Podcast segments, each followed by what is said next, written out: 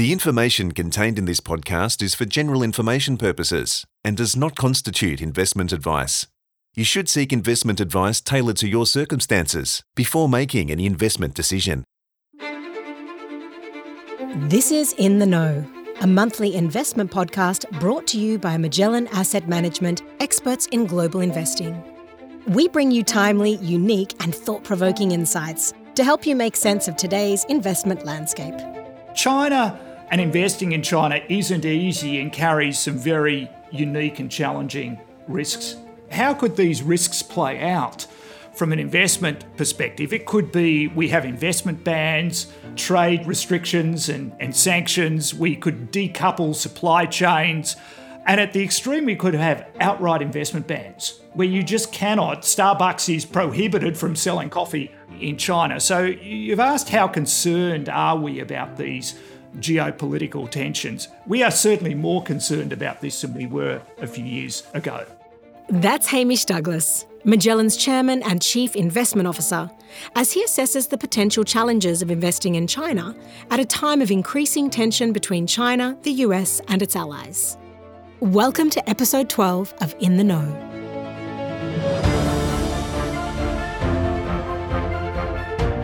In this episode, Hamish is joined by Michael Morell, former Deputy Director of the CIA, and Ticky Fullerton, the Australian newspaper's business editor at large, who hosts this month's discussion on how to approach investing in China during these times of heightened geopolitical tensions. Can the US rely on its allies as tensions increase? Could there be extended bans on US nationals investing in China by the Biden administration? Also under discussion cybercrime, and cryptocurrency, and the regulation of big tech in the US, just as the technology arms race ramps up between the US and China. And we end this episode with some fascinating insights from both Hamish and Michael as they list the biggest global threats that keep them awake at night. We start with some words of welcome from Ticky. Well, hello. Welcome to the 12th episode of Magellan's podcast series, In the Know. I'm Ticky Fullerton from The Australian, and I'm delighted to be speaking to Michael Morell, the former Deputy Director of the CIA, and Hamish Douglass, the Chairman and Chief Investment Officer of Magellan today. Well, I recently interviewed Hamish at Magellan's 2021 In Review live investor broadcast, and at that same time and same event, Hamish himself spoke with Michael Morell. So, we're going to have a lot of fun drilling down on all of this, bringing together the world of macro and investing with geopolitics and risk. Hamish, Michael, welcome to you both. It's great to be with you, Ticky. Thank you, Ticky. Pleasure to be here. Right now, well, Michael, let's kick off with you. During your recent one on one with Hamish, you talked about the rising tensions between China, the US, and its allies.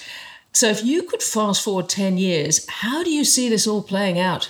So, Ticky, that's the $64,000 question, isn't it? the trends now, um, at this very moment, are that the Chinese will continue to increase their economic dominance relative to us. And if you were a betting person, you would put your money on that trend continuing.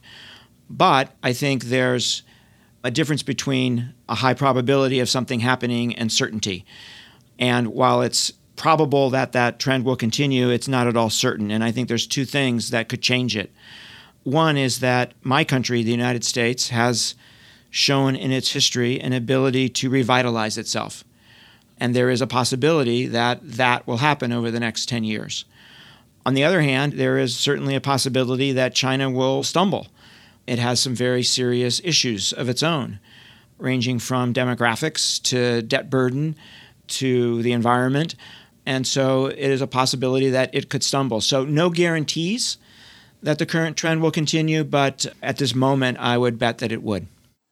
There seems to be a lot of work being done behind the scenes. Michael, do you see the US maintaining a, a stable coalition of allies? We know we've got our own alliance with the US, but what about US allies resisting the rise of China or maybe another picture?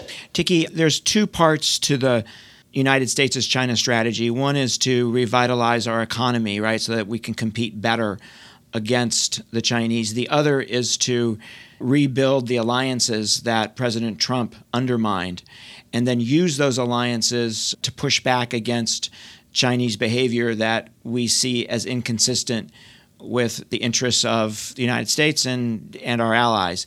And I think that one of the things the Biden administration has learned already is that that latter uh, rebuilding of those alliances and having our allies stand with us is easier said than done. And I think there's two factors going on. One is that our allies are now more dependent on China economically than they were four years ago, or eight years ago, or 12 years ago. So getting them to stand with us, given that dependence, is difficult. And then the other is that they're all asking a question that is difficult to answer. And the question they're asking is is President Biden, can you guarantee us that in 2024 or 2028 we're not going to go back to a 2016? We're not going to go back to a place where the US is is not embracing its allies but is challenging them. And it's a very, very difficult thing for President Biden to do because you can't guarantee that. And because we can't guarantee that, our allies have to hedge, right? They have to hedge with the Russians, they have to hedge with the Iranians, they have to hedge, most importantly, with the Chinese. So getting our allies to actually stand with us is proving a little bit more difficult than the Biden team thought going in. Mm, that's fascinating. So, Hamish, uh, I mean, you've obviously touted the importance of getting China right from an investment perspective. You've got large China related investments in the global portfolios like Alibaba and Tencent, Starbucks, LVMH. How worried are you about these risks, these geopolitical tensions rising? Yeah, well, first of all, he's getting it right from an investment perspective. And Michael was saying that if he was a betting person, the economic rise of China is going to continue. And if I'm a betting person, I would actually share that view strongly. You know, the simple answer of why we want to get this right is that economic rise. Chinese GDP per capita, sort of income per head, is currently still one fifth of Australia's or the United States. Uh, so China has a long way to go in terms of its economic rise, although it's the second largest economy in the world. And we want to share in that increased prosperity of China on a per capita basis from a consumption basis. And we want to do it in a sensible and measured way. But China and investing in China isn't easy and carries some very unique and challenging risks at the end of the day. Uh, rising geopolitical tensions is one of these key risks that we're facing and we're thinking about. And, you know, how could these risks play out from an investment perspective? It could be we have investment bans, trade restrictions, and, and sanctions. We could decouple supply chains. And at the extreme, we could have outright investment bans where you just cannot. Starbucks is prohibited from selling coffee in China. So you've asked how concerned are we about these geopolitical tensions. We are certainly more concerned about this than we were a few years ago. But then, Hamish, how do you manage those risks? How do we manage those risks? Well, first of all, I'd say is we don't want to have all our eggs in one basket here. And, and certainly our portfolio, maybe 20% of the portfolio is exposed to China. So 80% isn't exposed to China. French companies like LVMH actually have different risks to a US consumer company like Yum Brands or Starbucks. One has the US flag on it and the other has the French flag on it. And as Michael pointed out, allies are playing their cards and hedging their risks. The French are actually very particularly hedging their risks in China and playing quite different cards to the United States. The Chinese tech companies like Alibaba and and Tencent, they're probably not really facing the geopolitical risks. They're more facing internal risks risks that the CCP is going to crack down on them, not that the Biden administration is going to crack down on them. So, having this diversification of different forms of risk in China is very important. We don't want to put all our eggs into the US branded consumer companies that have great businesses in China. We don't own Nike. We love Nike's business. And it's run by John Donahoe, who used to run eBay, that we know very well. But do you want to own um, Starbucks and Nike? If there is a sort of hot war between China and the United States, those US brands, you're not going to be selling anything in China. So, you know, we want to make sure that we understand the risks. We want to diversify those risks. As I said, getting this right is important, but it's difficult. uh, because of these risks. So back to you, Michael. Um, there we were talking about the potential of banning certain investments. You and Hamish, I know, talked about decoupling in your earlier chat. The US government's ban on investment by US nationals in some Chinese companies that have ties to the military. I mean, that's been a development. They'd seem to pose a national security threat. But what about the risk that other companies could be added to that list? The Biden administration seemed to be much tougher on China. Great question, Ticky. I think the probability or the likelihood of that happening is pretty low. So, why do I say that? I say that because both the Trump administration and the Biden administration um, had an executive order with regard to this issue right? No investments in companies that support the Chinese military. The one big difference is that in the Trump administration, the control over that list was the Department of Commerce with significant input from the Department of Defense. In the Biden executive order, that authority went to the Department of Treasury, where there's, I'm just going to put it this way, people are more rational there about what should be on that list and what shouldn't be on that list.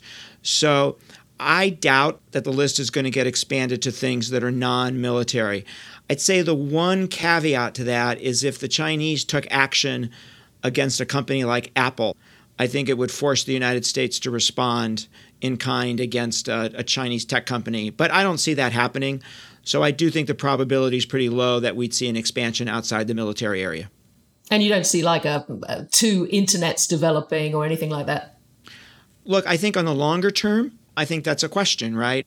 What the world is going to look like, you know, 10 years from now or 20 years from now, which a much stronger China, there may be a pole, right? China would be one pole, the United States would be another pole. There'd be a set of countries around China and a set of countries around us. I think that's a real possibility, but that's way down the road. Okay, Hamish, what's your take on this? Yeah, obviously, we think about this risk and we spend a lot of time speaking to Michael about this. Another one of uh, Michael's ex colleagues, Chris Johnson, uh, who worked with Michael at the CIA as a China expert, we discussed with him this risk as well. Our big investments, of course, are Alibaba and Tencent, the two big tech giants in. In China, they have cloud computing businesses, and of course, they do have some military ties if you want to extend that argument. How would it happen if they got put on this list, which would ban US nationals from investing them in these companies? First of all, we'd say there's no impact on the cash flows of the company if US investors are banned from investing them. So nothing actually happens to the underlying valuations by being put on this list, but the share price would get harmed in the short term. There's no doubt about it. And because US nationals would be forced to sell, do we need to think about that? We're sitting in Australia we do because we actually have a lot of US nationals invested with us around the world. Who is going to get harmed by that executive order? It's not China. As I said, it's going to have no impact on Alibaba's or Tencent's businesses. It's going to have no impact on President Xi uh, or the CCP. The people who would get harmed are the US nationals who would be forced to sell their investments at no doubt depressed prices. So we do think about that. And I think it's important and it's right, it's been moved, as Michael said, to a Treasury that is now run by Janet Yellen. And I think she is deeply logical. It is a political issue to some extent, but even in the final days of the Trump administration, where the security hawks really pushed this issue about Alibaba and Tencent, even President Trump couldn't get over this line because it's almost like a declaration of war on China's two biggest companies. For you kind of go, for what purpose? What would it actually achieve other than harming? And Michael is right, it may well escalate things against a company like Apple. Uh, which I don't think the US would want to go down. So I think the probability of them being put on the list, particularly now it's gone to Janet Yellen is relatively low at the moment. I think Michael's advice to us it's low. Chris Johnson's advice is low, but we have this as one of the big items on our radar. When you're investing in Tencent and Alibaba, you cannot put your head in the sand. We have risk limits. Um, we've reduced our exposures in these companies because of this sort of emerging risk. You can never get overconfident that it's not going to happen, but it looks fairly low probability at the moment. And certainly the temperature's gone down recently on this. Well, another thing that's flashing rather brightly on the radar at the moment is crypto. And Hamish, your annual investor letter covered cryptocurrencies, the fact that regulators are starting to crack down. Michael, you must have so many connections in this space. How concerned are you that cryptocurrencies are now actually the preferred form of payment for illicit trade, uh, financing terrorism, uh, cybercrime like ransomware? So I think crypto is misunderstood, Ticky. And, you know, in two ways. One is, yes, bad actors are using crypto, but crypto is actually used less by bad actors than the traditional banking system and certainly less than cash. Wow. The data is very clear on that. And the other thing that is misunderstood is if I could pick one platform on which I wanted a bad actor to move money it would be crypto because every single transaction, right, is on the blockchain for everybody to see. And that's how the FBI and the IRS often recover money. And on the Colonial Pipeline, they were able to recover money because they were able to follow the money on the blockchain. So, yes, bad actors use it, but not as much as the conventional wisdom makes it out to be. And the blockchain is a very, very powerful forensic tool.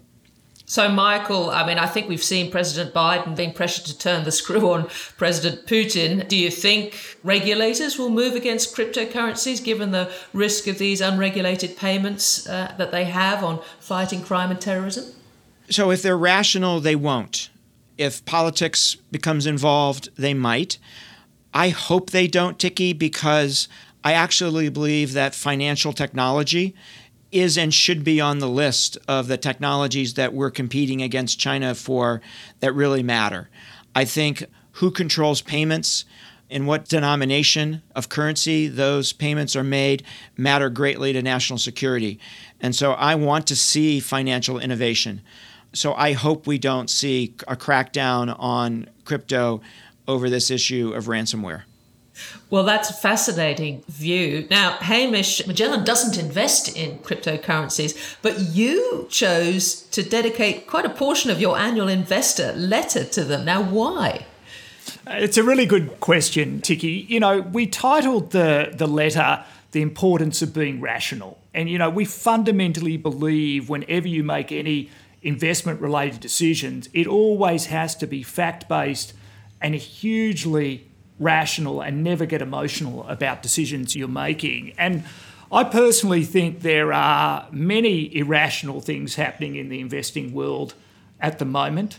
Cryptocurrencies is one of them, but it's probably one of the greatest scale irrationalities we've seen in the last 100 years. There are millions of people participating, including a friend of mine a few months ago said, Hamish, I want to ask you a question my mother, he said, who's 90 years old, has been debating with her friends whether they should be investing in Bitcoin and they wanted my views.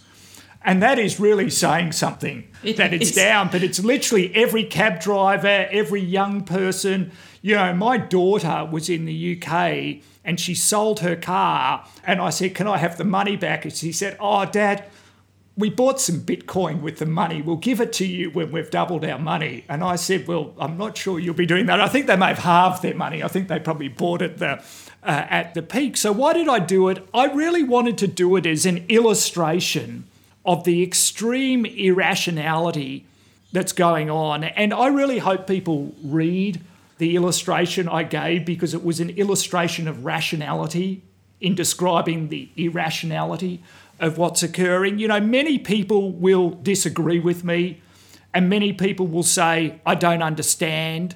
And that's absolutely fine. And when there's extreme irrationality, people are deeply emotional and they hate the criticism when it's occurring. Blockchain itself is not irrational. And blockchain as a platform is going to be incredibly important moving forward. I personally think Bitcoin and a number of the current cryptocurrencies is a mass delusion at the end of the day, and it will inevitably crash to zero. But there will be digital currencies. there will be central banked digital currencies on the blockchain. There will be smart contracts on the blockchain. There may well be a whole version of the internet on the blockchain, which I think is incredibly important of what's going on. But there is nothing there with these non asset backed, non central banked cryptocurrencies other than the blockchain technology. And they're playing on people's fears of what's happening with the central banks. And some of those fears are real, by the way. But this isn't the answer. So it was really a demonstration of really probably staying away from the mass crowd when there's irrational behaviour.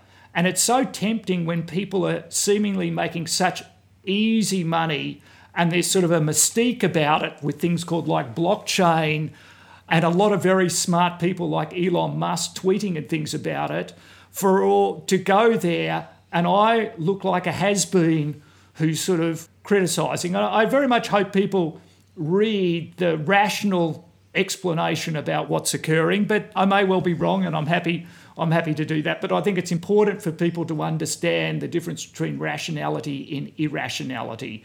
It's just, a, I think, an important illustration. And it's not the only irrational thing that's happening in the investment world at the moment. Well, I loved your upending of Bitcoin in your letter, but let's come back to uh, regulation and the US. Michael, obviously, a lot of action in America to rein in big tech and even talk about breaking up big tech again. Given we've got a technology arms race between China and the US, why on earth is this happening now? So, my own view is that this is largely politics in the US. You know, Ticky, I was trained as an economist, and so actually, I believe in antitrust and I believe in not allowing a concentration of power in an industry when that results in a lack of competition. And that's the issue you have to look at is is there a lack of competition that hurts the consumers? Is there anti-competitive practices that hurt consumers? And when I look at this portion of high tech, I don't see it. I don't see anti-competitive practices that harm consumers.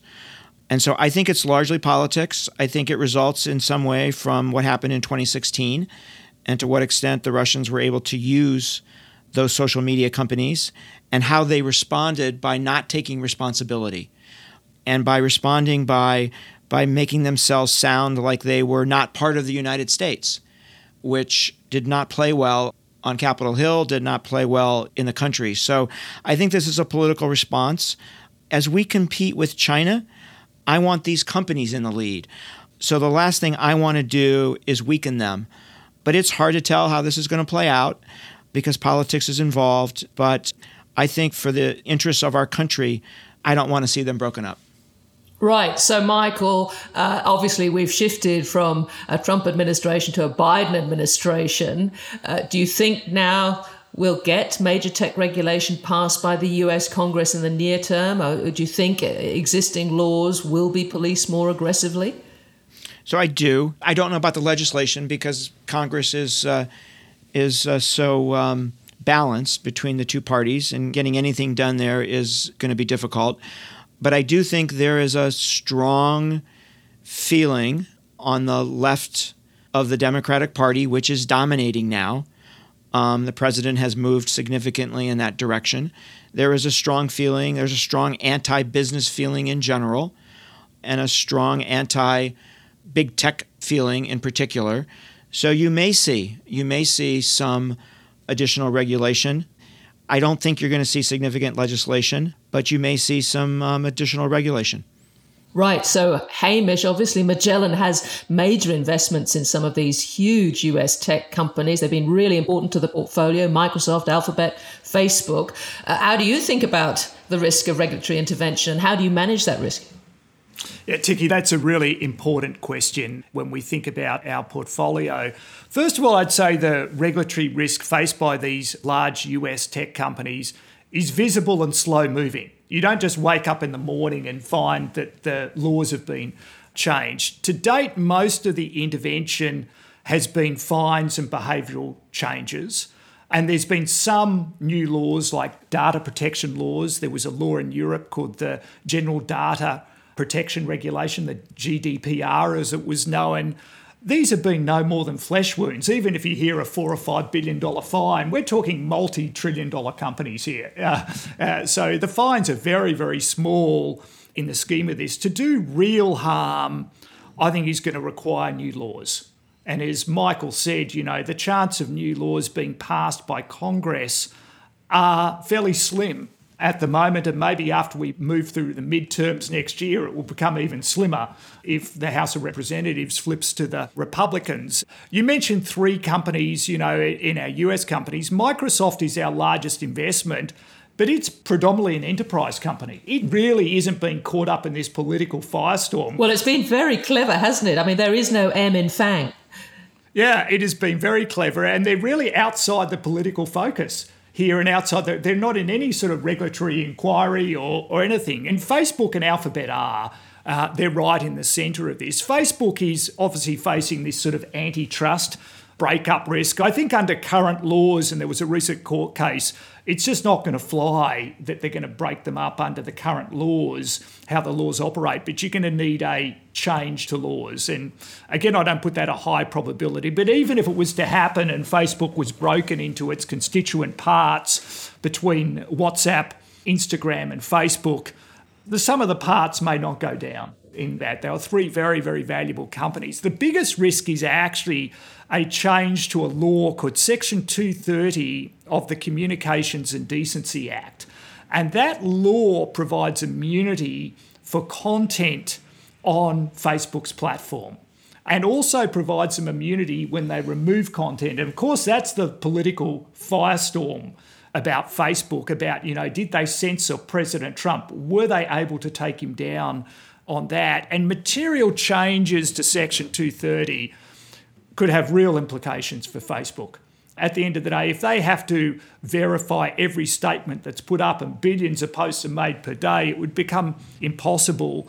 We view the chances of Section 230 being amended in a material way by the US Congress is almost impossible in the political environment because the Democrats and the Republicans have fundamentally opposed views. They'd want to do exactly the opposite things. And Alphabet's risks relate to competition policy and antitrust. There is some competition laws that, given they can favour, you know, Android, they can favour if they're running a travel or a shopping business, are they favouring those internal businesses vis a vis people who want to advertise on their platform. So they could well have fines and changes that are forced by the Europeans or other governments around the world, which will cost them some money at the end of the day and maybe make their platform slightly less powerful as an advertising medium. And a breakup of Alphabet of a change in law, again, you know, YouTube would probably be enormously valuable if it was separated. Android would be very, very valuable. The Play Store would be very valuable. So you asked how we sort of manage the risk. We don't put all our eggs in one basket. You know, we have more technology companies. We own SAP and Microsoft they're really outside of this loop. We have Tencent and Alibaba. They're not facing US Congress risk on competition policy. They don't really even operate in Western economies. The companies at the pointy end of Western technology regulatory risk are actually Facebook, Amazon, Apple, and Alphabet. We own two of the four. So we think about how much we have. We have an aggregate risk limit for all those companies if we're owning all of them, which we don't at the moment. We have individual stock limits that are lower than our our maximum positions we can take in companies that aren't subject to this risk. So it's about understanding the risk, it's having experts advising us on the risk, it's thinking about where the dial is in terms of where the risk is at the moment, and then what the aggregate exposures. And the very last thing I'd say is there's something called a margin of safety. We value these companies and we want to buy them at a meaningful discount to provide some sort of flex between, you know, it's inevitable changes we made that could impact their valuations. You know, if you've got a bridge in the world that can have 300 tons crossing it at any time, you don't drive three trucks with trailers weighing 299 tons. You kind of would want a maximum load of 200 tons on a 300 ton bridge. And that's how we think about these big tech companies, you know. And it was a reason we sold Apple. Apple got fully valued and there wasn't a margin of safety, so we sold it because we know things can go wrong. We still think there is a very decent margin of safety in relation to Alphabet and Facebook. And if they went up in price and there was less margin of safety, we would hold smaller positions as part of this risk management. Golly, it's such an interesting place, America, at the moment. Well, let's finish by a final question to you both. And it's a big one, starting with you, Michael. Uh, there's so many risks everywhere. What really keeps you up at night? When I was deputy director of the CIA, I got asked that question a lot. And I would answer it by saying something like terrorists with nuclear weapons. And, you know, I do worry about that and the agency worries about that, and the US government worries about that. But what really keeps me up at night is not a national security issue. What really keeps me up at night is the health of my country's politics, the health of our economy, and the health of our society. Because if we can't keep those healthy, then our ability to lead in the world is going to be significantly constrained. And our ability to ultimately protect ourselves is going to be undermined. And the ability to protect our allies is going to be undermined. So at the end of the day it's our politics in particular that keeps me up at night. And hamish what about you you know what keeps me up at night? First of all i'd say is that markets are not keeping me up at night at the moment. You know phil fisher wrote a book which was titled conservative investors sleep well at night. And you know, at the end of the day, we're conservative investors and we design our portfolio to be resilient to the unexpected risks. So I don't lose a lot of sleep that there's risks out there, but there are very visible risks at the moment that we're watching very closely. The risks relating to our China investments that we've spoken about is something that we're watching incredibly closely. The inflation risk, with the amount of stimulus in the economy and the reopening that's happened, there is, of course, a risk of inflation in the world, and that could have very adverse consequences for markets. But we think we understand that risk and we can steer around it. The third risk is the virus escape mutation risk. We're already seeing this Delta variant at the moment. It is quite frightening how rapidly the Delta variant has spread around the world.